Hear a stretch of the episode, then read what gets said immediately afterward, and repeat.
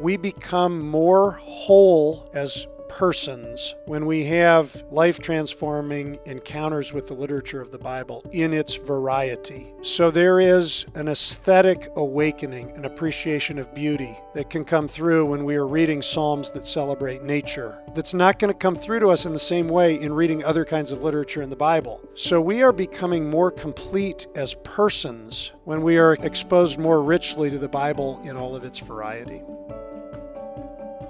Welcome to the Crossway Podcast, a show where we sit down with authors each week for thoughtful interviews about the Bible, theology, church history, and the Christian life. I'm Matt Tully, and today I'm talking with Phil Ryken. Phil currently serves as the eighth president of Wheaton College. Before that, he was a pastor at Philadelphia's 10th Presbyterian Church for over a decade. He's also the author of numerous books and served as a contributing editor to the ESV Literary Study Bible from Crossway. Today, Phil and I discuss the literary qualities of Scripture. He makes the case for focusing not just on what the biblical writers said, but also on how they said it, which contributes to the meaning of the text. He also explains why this literary approach to the Bible has largely been neglected by evangelicals what it really means to read the Bible literally, and how all of this relates to the plain meaning of the words of Scripture. Let's get started.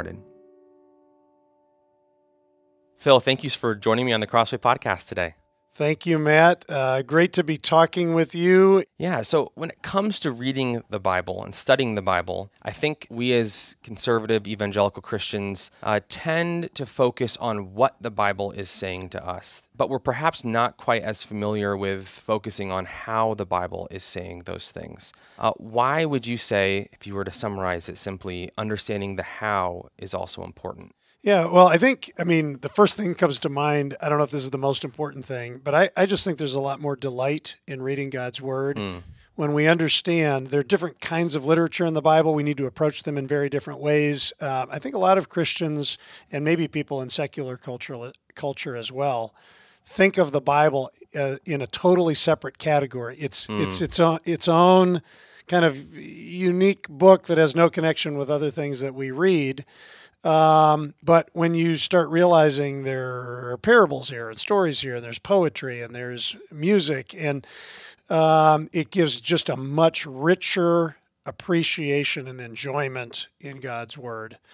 Um, I also think it it's really important for interpreting the Bible properly. So if you want to get the content, you also have to understand the form. Otherwise, you're going to be missing the content. Mm. Why do you think it is? Going back to that first point you made, why is it that uh, we tend to view scripture in this completely other category. Yeah, I think for, obviously it is in another category in some sense. Yeah, so and and I think so actually there's an aspect of that that's appropriate recognizing this really is the word of God. It's it's a uh, divine gift to us. God speaks through uh, to us through his word in a in a way that he doesn't speak to us in any other um, form of writing. So there I mean it is a it is a it's a special book, it's a holy book, it's a unique book. There's no other book like it in that sense.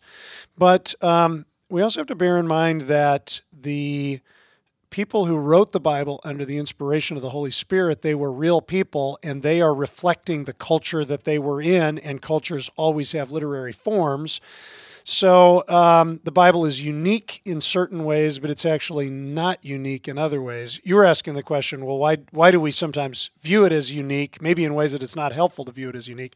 I think even the fa- even the physical form of the Bible, where you have little verse markers uh, you don't you tend to read the Bible maybe a little verse by verse by verse by verse rather than as a literary whole or kind of a page turner. Yeah. Uh, the way you might read another book. So I, I think that's. Um, and those verses didn't exist in the original manuscript. Those verse numbers didn't actually. I mean, depending, you know, oftentimes the original didn't even have breaks between the letters and the words. it was all run together. So um, you know, just even the physical form of it was uh, was very different. So I, I think that's. Um, I, I think that's a, another reason why we maybe read the Bible differently. Do you think it's a fair critique of, let's just say, Protestant evangelicalism generally that we have neglected the literary qualities of Scripture? It probably is, although I'm hopeful that we do better with that now because I, I think there are a lot more resources for understanding the Bible as literature. I also think that there are more pastors who have been trained to be a little more sensitive to the different kinds of literature in the Bible. I mean, I think that's been an area, say, over the last half century, where Bible scholars in general and evangelical scholars in particular have uh, really grown in their understanding, and that eventually has an impact on people that are teaching the Bible, and eventually has an impact also on people that are reading the Bible. Yeah. So you mentioned another one of the the reasons, perhaps, uh, that this is important is for interpretation of Scripture. So, can you think of any examples where a sensitivity to the literary qualities of Scripture would have a positive impact on our ability to interpret it? Here, here's one example. I think there's a, a long-standing debate or discussion as to whether the parables of Jesus have only one main point, or whether they can actually be, be communicating a variety of different uh, lessons. And when you understand what a parable is, so a parable is a particular kind of story. Uh, it does have a, a kingdom point to it. But like most stories, it's not just a simple proposition. There's a complexity and richness to it. And when you understand that that's how literature works, you're not going to be surprised when there are multiple meanings, and you're not going to be surprised if there's a primary meaning. Because a lot of times, a, a, a, parable specifically is a story told to make a point. So that's maybe a both and, but you have a deeper understanding of it if you understand uh, the kind of literature that it is. Um, another example is. Um, you know, sometimes we ask ethical questions of stories in the Bible. Um, was it, you know, right for Rahab to lie to her fellow, right. uh, you know, people in the uh, her fellow citizens of Jericho in order to protect, uh, and and that's a sort of an age old ethical dilemma anyway. Um, how do I answer that question? Because in a story, you don't have oftentimes you don't have a you know maybe in a certain kind of story you would but in most of the bible stories you don't necessarily have hey this person was doing the right thing mm. a little editorial a little comment commentary. yes so what do you do in that situation you read literature the way literature is written and literature tells you a lot by the outcomes by what the results are and that's how a storyteller the story i mean nobody wants to have the kind of story where somebody is just always telling you what the moral point is. You just want to enter into the world of the story and the, let the story kind of carry its own meaning. But if you need to ask some of those hard questions of a text, you need to know how stories work, and that helps mm. you in the interpretation. So those might yeah. be a couple of examples. So, so how connected is a literary reading of Scripture to the idea of story? So uh, I would say it's connected when the Bible is telling you a story. Mm but it's not connected when the Bible is giving you a genealogy. It's not not so connected if the Bible is uh, you know writing you an epistle or um, uh, or uh, delivering to you a poem, reciting to you a poem. I mean, the Bible does all of these kinds of things. There's just a tremendous variety of kinds of literature in the Bible, which, which, by the way, I think is part of the wisdom of the Holy Spirit and how the Bible is constructed, because um, we become more whole as persons when we have life transforming encounters with the literature of the Bible in its variety. Um, so there is an aesthetic awakening, an appreciation of beauty that can come through when we are reading Psalms that celebrate nature. Um, that's not going to come through to us in the same way in reading other kinds of literature in the Bible. Um, so we are becoming more complete as persons when we are expo- exposed more richly to the Bible in all of its uh, in all of its variety. That's such an interesting perspective too, because I think at least my, this is my own experience. Is sometimes I kind of have my favorite sections of Scripture, my favorite genres of Scripture that I tend to be drawn towards. Uh, maybe for someone it's the Psalms, maybe for someone else it's Paul's epistles, maybe for someone else it's the Gospels, and I can tend to maybe even shy away from the other genres because it's it's harder. It kind of feels uncomfortable to me. It's a different way of engaging it. But you're kind of saying that's one of the the, the benefits, one of the beauties of Scripture is that it does force yeah, us to do that. Yeah. So, I mean, just to give an analogy, it's a little bit like working out at the gym. There may be exercises you really like to do and ones that you don't really like to do so much. But some of the ones that you don't like to do so much are really important because you're developing, you know, muscles that, that need to be developed. Um, and I think, um, you know, I, I think the I think Bible teachers, pastors, and preachers have a really key role here because when they have an enthusiasm for the Bible in all of its variety, and can help you understand how different parts of the Bible are written, you actually can enjoy something in a way you didn't realize you'd be able to enjoy it. So that's not to say that some some parts of the Bible aren't more difficult. I mean, you know, um, the uh, allotment of the land in the book of Joshua and all of the personal and place names that, that takes a certain kind of patience mm. to, to enter yeah. into. But until you give yourself over the t- over to a text, you're not going to really get the spiritual benefit that it has for you. And I, I, think, you know, when you talk about parts of the Bible that are difficult, um, another reason it's important for us to get beyond maybe the few portions of the Bible that are more natural for us to read or that we enjoy more um, is because whatever we enjoy the most, it's only one small part of what the Bible as a whole has for us. You know, 40% of the Bible, I think it is, is written in, in poetry. Talk to a lot of people, they would say, Oh, I don't really, I don't, I don't, I don't like poetry. poetry. I don't like to read poetry. Um, and I've got a couple rejoinders to that. I mean, one of them is um, actually you do. You just consume it in a form you don't realize um, most popular music is poetic. And most Christian music, whether it's the ancient traditional hymns of the church or whether it's more contemporary, it's in the form of poetry. So actually, we all consume a huge amount of poetry. Um, and that's the way the Psalms were written. They were written to be sung as well. Um, so, um, you know, I think we do need to lean into some of the genres of the Bible, some of the literary forms that maybe are less comfortable or familiar to us. God has something for us there as well. Yeah, yeah. So, maybe to hit on some of the concerns that people have expressed about a literary approach to the Bible, some scholars, and we would probably consider many examples of this to be you know, theologically liberal scholars, have also emphasized the literary nature of Scripture. Uh, but then they've used that to argue that uh, doctrines like inerrancy or even divine inspiration are sort of invalid. Um, how do we balance viewing the Bible as a piece of human literature that follows the conventions and rules and has to be interpreted along those lines, uh, full of poetry, as you say, and metaphors and archetypes and just story, with questions of historicity? And uh, are those two issues ever at odds with each other? Yeah, I, I, totally think they do not have to be at odds. Although I think you're making a good point that, um, you know, I think liberal scholarship perhaps has been, um, in some cases, very sensitive to the literary dimensions of, of Scripture. Um, I think one issue that enters into that is sometimes when people hear literary, they think fictional Literary just means there's a style to it, there's an artistry to it, it has a literary form to it. Um, it's not at all, uh, it does not at all need to be uh, contrary to a, a, robust sense of, of biblical history.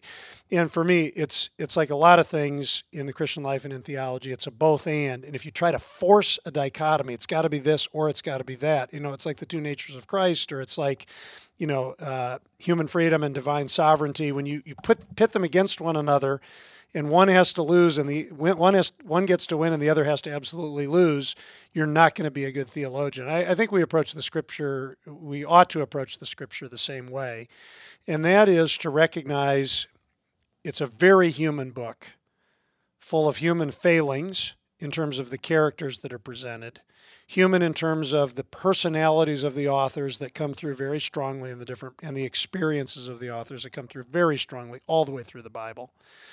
But at the same time, this, the, you know, the scripture itself says these men who were authors of scripture in one sense were carried along by the Holy Spirit. There's an impetus and a divine agency so that this truly is not merely human words about God, but this is God's word to humanity.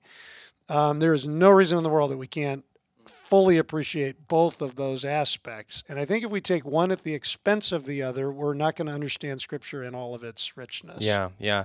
Maybe another similar issue that sort of is related, maybe not exactly the same as as what we just talked about is I think conservative evangelicals again often pride themselves with a commitment to taking the Bible literally, yeah. reading the Bible literally. And sometimes I think a literal reading can seem to be in opposition with a literary reading. How do you see those two? Yeah, two so things? so absolutely, we should read the Bible literally when the Bible itself wants wants to be taken literally. So, do I read the Bible literally? Yes, except that when the Bible is speaking metaphorically, I read the Bible metaphorically. When the Bible is speaking in parables, I read it parabolically.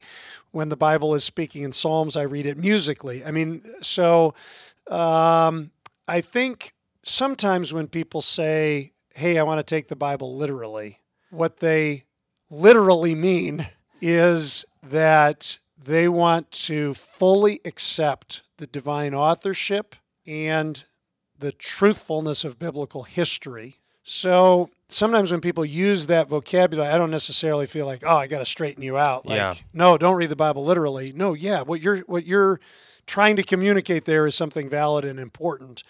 But um, can we have a conversation that broadens your understanding of how to approach the Bible? And um, and that includes reading the Bible metaphorically and parabolically in the other ways I was talking about a moment ago. Yeah, yeah. How would you? How, what would it look like for you to try to convince somebody who maybe even is listening right now and is is already starting to feel uncomfortable? Like it feels like this, or maybe they've actually experienced somebody using this kind of talk about the Bible as a way to get around the plain meaning of the text of Scripture.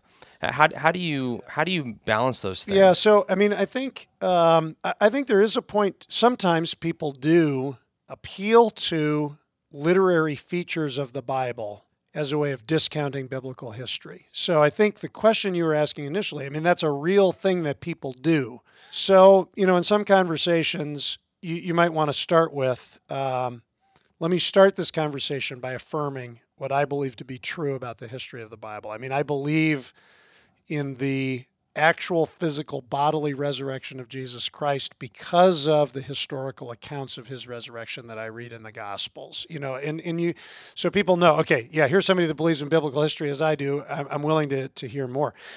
Speaking somewhat humorously I mean one thing I would say if somebody's like I'm going to read the Bible literally and I'm going to read it literally in every single place um, I, I then would might want to take you to Song of Solomon chapter 4 Behold, you are beautiful, my love. Behold, you are beautiful. Your eyes are doves behind your veil. Okay, that's a simile. Uh, uh, that, that's a metaphor. Uh, your eyes are doves. Should I be taking that literally? I mean, and then I mean, and then you keep going through the passage. It's going to get really weird the longer you go. A, a neck like a tower, or your neck is a tower. Yeah, right. So then, then somebody's going to have to step back and say, "Well, no, obviously, I don't mean take that literally." Then we can start having a conversation. I think, I think there will come times in the Bible where we have to really wrestle with what is the genre here, and um, is this historical? Is the Bible itself presenting itself as historical in this place? And sometimes you have to wrestle through some of those questions. Um, but I think the I think coming at the Bible with an overall approach that when the Bible means to be taken literally, we take it literally. Um, but then that's not the only way the Bible speaks to us. I think that's a good orientation Yeah. to our study of the Bible. Yeah, that's helpful. Uh, do you uh, one of the other dominant ways of approaching scripture taught in probably many evangelical churches, Bible colleges, seminaries, maybe even here at Wheaton College, uh, would be the historical grammatical approach to interpretation. Do you think that has room within it to be sensitive to the literary qualities Yeah, of scripture? definitely. No, I, I, I absolutely think so. I think you know, and I'm not an ex, I'm not a Bible scholar, right? So I'm I'm a, I'm a pastor trying to teach the Bible faithfully, um, but so I, I can't give you the full history of you know how we've approached the Bible hermeneutically and in other ways. But I think a historical grammatical approach uh, wanted to take the text of the Bible in very specific ways as seriously as possible. So it is historical, so it has a historical con- context. It may also be communicating historical truth. We need to read it in that historical context, and we need to pay attention to the words of the Bible, the grammar of the Bible, subjects and objects, and how the how the, how the language is working. There's a linguistic sophistication that is required to understand the Bible at the deepest level. Part of the problem, as it were, with that approach um, can be to um, look at the Bible so microscopically. We're looking at very particular parts of the Bible and we're missing a broader context. We're missing, I'm so focused on this little verse, I'm not thinking about it in its wider context. Or I'm so focused on this passage, I'm not even noticing, you know, what Matthew is trying to do in his gospel as a whole. And I'm not just, I'm not, uh, yeah, I need to understand these words and their grammar and their history in this particular context, but I also need to put it in the bigger context of what the Gospel of Matthew is doing as a whole. And I think a literary approach um, looks at the Bible in all of its literary dimensions and words and sentences. That's part of a literary understanding of the Bible, but there are also literary wholes, bigger literary units. So, um, maybe to give an analogy of that, uh, I want to be able to uh, get the big picture by looking at the Bible through my binoculars, but I also need to pull out the telescope some or, or the microscope sometimes to look at particular parts of the Bible. Um, and that's not incompatible. That's actually can be part of a complete, rich reading of the, of the Bible. Yeah, we need both. It's not an either or. Is it possible to overemphasize the literary qualities of Scripture? Yeah, I think it is. So I think, you know, it's like a lot of good things. Um, maybe you can overemphasize something or take it in an exclusive way or use it in the wrong way. So I think it would be possible, for example, to be so fascinated with just what's happening in the Bible from a literary perspective that you never really get to the point of practical application. So you, it, a literary approach to the Bible could actually be a way of distancing the Bible from your personal spiritual pilgrimage when actually it ought to enhance that and you know really ought to help you on your spiritual journey. Um, i'm not sure i would say um, that's so maybe that could be an overemphasis. I, I, w- I would never want to read the bible as less than the literature that it is. Um, but I think the Bible, because it is a word to us from God and does have exhortation and command in it, is different from other kinds of literature in that regard. And uh, that all has to be taken seriously as part of our heartfelt, life transforming response to the Bible. So you, you've served as president of Wheaton College for 10 years now. Uh, but before that, you were a pastor for many years, preaching regularly. So you've referenced um, the importance of pastors understanding this. What does it look like to preach scripture with a sensitivity to the literary qualities of the Bible? Yeah, so that's a great question. I mean, something I'd like to write on sometime a little bit more. I've done some thinking about it and maybe spoken on it on occasion. How to preach the Bible as literature. So um, we may have some listeners that are familiar with my father's work. I mean, he's really been a pioneer in a literary understanding of the Bible. Um, Your you father, Leland Ryken. Yes, for, particularly for the evangelical community. Um, but then there's it comes a point where you preach the Bible as literature. That is, you communicate to the people of God um, the message of the Bible in its in its literary forms and, and with a sensitivity to that. So for me, I think um, a starting place for that is um, broad reading of a portion of the Bible that I am planning to preach. Um, so just to give an example, I mean, I I'm have an aspiration sometime when when when the time is right and I'm in the right ministry context of preaching all the way through the book of Isaiah, and I've been saving a lot of materials for that uh, over the years, and I find myself. Um, maybe a little more drawn to devotional reading in Isaiah, wanting to just get the big picture of Isaiah, just percolate. And that's very different from a close reading of particular passages. And that, I mean, literary scholars, that's what they're great at doing, is a close reading of a text. But um, one of the ways that you get the big picture and the broad sweep and the, in the literary whole is by kind of ongoing reading um, that's getting the big picture. So I think there's a place for that kind of uh, that kind of reading of the Bible. Another thing that I like to do a lot in my teaching and preaching is draw some analogies or use some illustrations that may come from the world of literature. So I'm I'm often asking myself a question: What does what in other literature does this kind of thing remind me of? Like, what other poems have I read where something is praised? And what are the conventions of that kind of literature? Not to help, not to sort of bring something into the Bible that's not there, but actually to see what is there. So, um, you know, it, it helps a lot, you know, just to give one example, and this is more by way of contrast. In the book of Galatians, um, Paul early on uh, you know, tell, tells the, um, this is verse 6 in Galatians chapter 1, I'm astonished that you are so quickly deserting him who called you in the grace of Christ and are turning to a different gospel. Paul takes a very antagonistic turn. He is not trying to win over an audience, he's trying to confront an audience. That already, I think, is pretty dramatic. You know, he, he gives you the grace of God our Father and the Lord Jesus Christ in verses 3 to 5. Then he says, Hey, I'm astonished with what you're doing you already sense that you already sense that contrast just as i think a, a, thoughtful attentive reader. But when you actually know the conventions of rhetoric and of letter writing in the greek world you know that paul is violating well established conventions here.